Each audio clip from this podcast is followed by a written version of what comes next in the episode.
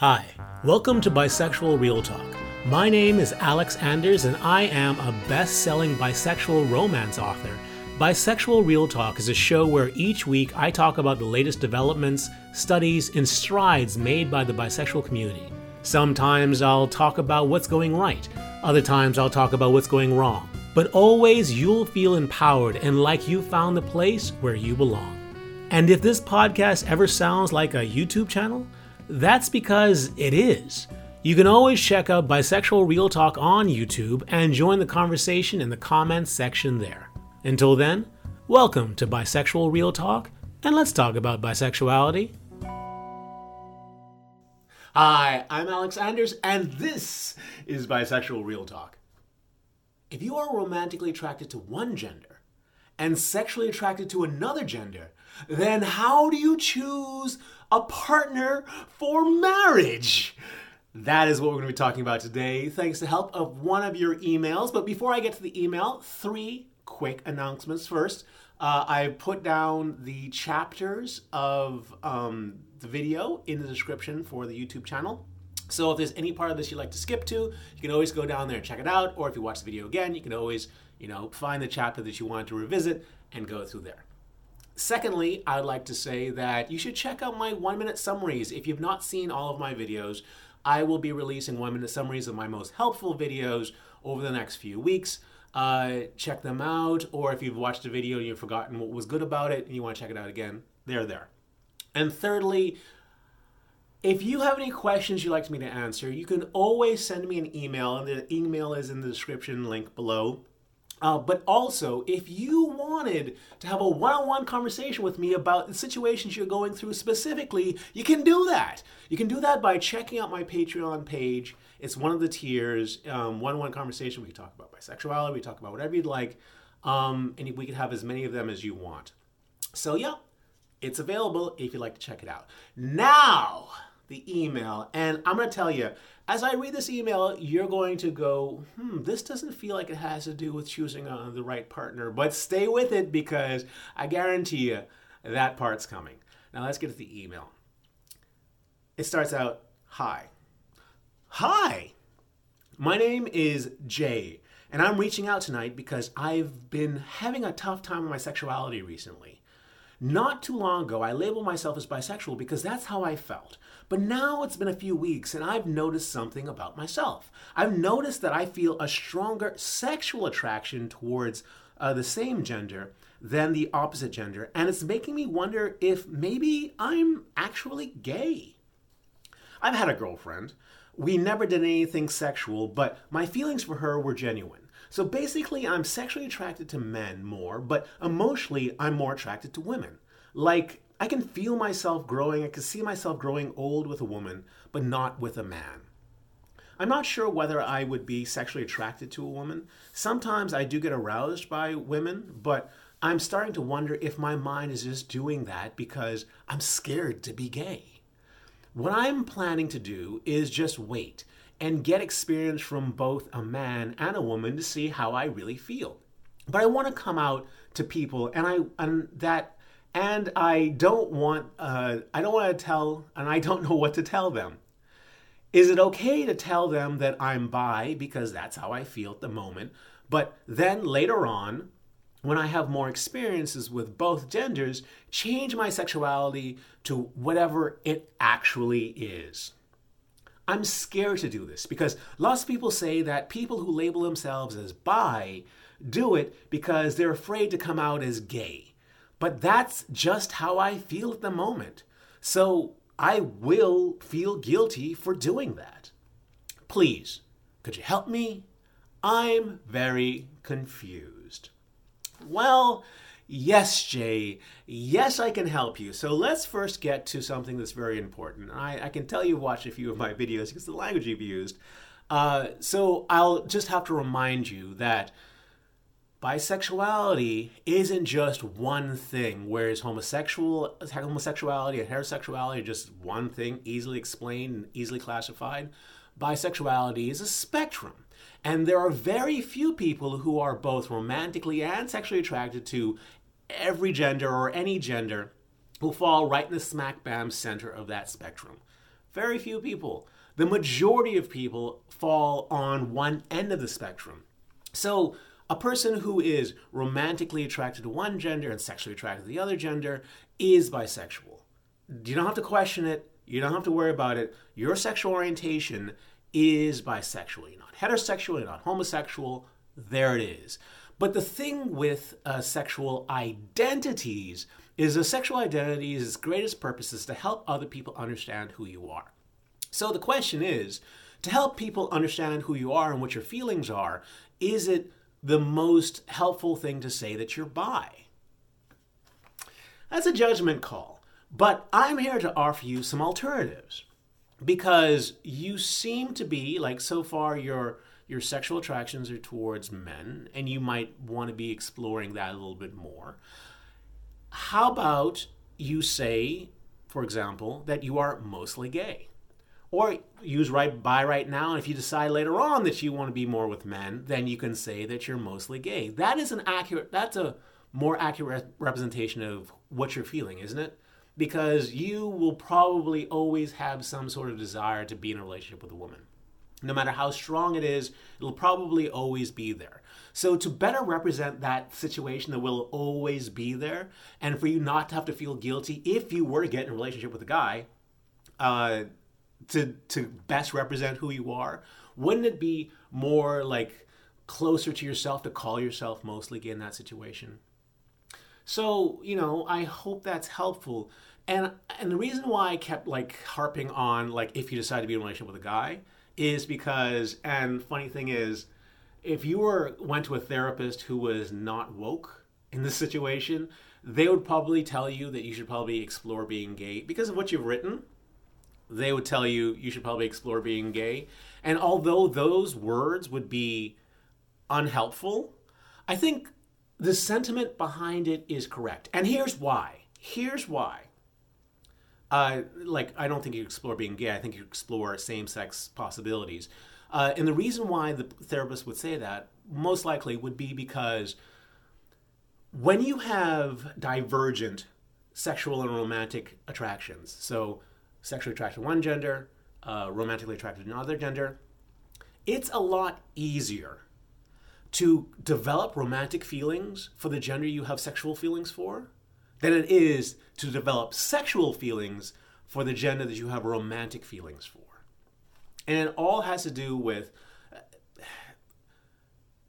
the fact that one is driven mostly by um, dopamine, the other one is driven mostly by oxytocin.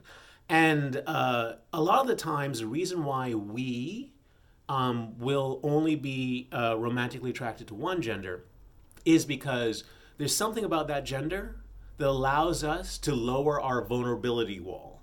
So, you know, if you're a guy and you can you feel only romantically attracted to women and not to guys, it could potentially be because you feel like you could actually talk to women, whereas you feel you can't talk to men or guys might feel that they can talk to guys um, more easily as opposed to women because of you know all societies whatever else so the the gender that you can lower your vulnerability wall with is the one that uh, you're most likely to be romantically attracted to and if you can't with the other gender then that's the situation it's because you know walls are up so the question is how would you go and develop your you know more stronger romantic feelings for like the same gender if that's the gender you want to explore. Well, I actually wrote about this in my book, How to Win the Love Game. Romantic feelings are can be broken down to uh, something quantifiable. So let's take romantic settings for one. What's more romantic, McDonald's or a darkly lit Italian restaurant? it's obvious, right? And the reason why the Italian restaurant would be considered romantic is because of the distractions of McDonald's. A McDonald's has bright lights, so you can see everything. It has lots of colors, so your eyes are constantly moving around. There's probably like a clown with red hair somewhere, so it's always there. And there's kids that are probably talking, so like so they're there. So yeah, you could potentially really force a romantic situation in, McDonald's, but clearly one is not a romantic setting. And the reason why is because all the distractions. Whereas an Italian restaurant, they dim all the lights, so all those things in the background are no longer like drawing your attention. There's a candle right there that's illuminating one thing. It's a person who's sitting right across from you. And on top of that, the person sitting across from you, they're not, it's not like a huge table, it's a small table. So they're right there. So your brain, your eyes, your nose has the ability to consume that person more fully. Whereas, so smaller tables where you're really close, you're, you're, like you're right there, or you're touching each other and stuff like that, or you're leaning up against each other. You're consuming all of their, like you're using your senses to consume all of them. So it's completely, they're completely consuming your brain, taking your attention, your focus. And that is what intimacy is, that situation there. So sharing secrets like that, again, it's it's stimulating your brain because as opposed to smelling or touching, it's like information about them. So you're still consuming them. So a romantic situation is an intimate situation with dopamine stimulation. So just being in that environment where you're like in an Italian restaurant, there's a glowing light and stuff like that, it's nice. But it, it's not the full expression of romanticism. The full expression would be if you were eating a wonderful dinner and doing that. Because, why? The food tastes good and it spikes the dopamine in your brain. And we have this thing as human beings that when we spike our dopamine, we associate dopamine with the closest person to us. So, with that person completely consuming us and us being spiked with uh, dopamine from the good food, we then are have a spike with that person, and that is the romantic feeling. Same thing if you were drinking alcohol in this darkly lit place with a person close to you. Same thing as if, if you were just on a grassy knoll looking out to the moonlight where everything else is kind of like dark around you except for the moon and the rolling hills in front of you. That image is spiking dopamine in your brain and you're associated with the person next to you. So, if you wanted to explore your romantic feelings with guys, the two things you would want to do is you would want to, you know, you got to do it slowly. Lower your uh, vulnerability wall a little bit, allowing the person to get in, allowing yourself to share a little bit more about yourself, and also put yourself in settings where you can um, have romantic feelings for them, develop romantic feelings for them, spike the romantic aspect of your brain. And the the reason why I suggest this is because you know what? It's bisexuals have a particular hard time um, with this whole idea of romantically attracted to one gender, sexually attracted to the other gender.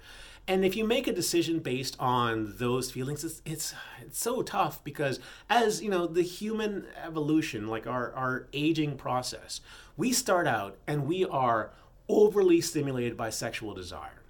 Hormones kick in, uh, it's a natural thing, and we just we're just you know stimulated sexually, and that's what drives us. But if we then look to the other age, um, other side of life, which is you know 70s, 80s, 90s sort of thing, what we care more about is the bonding.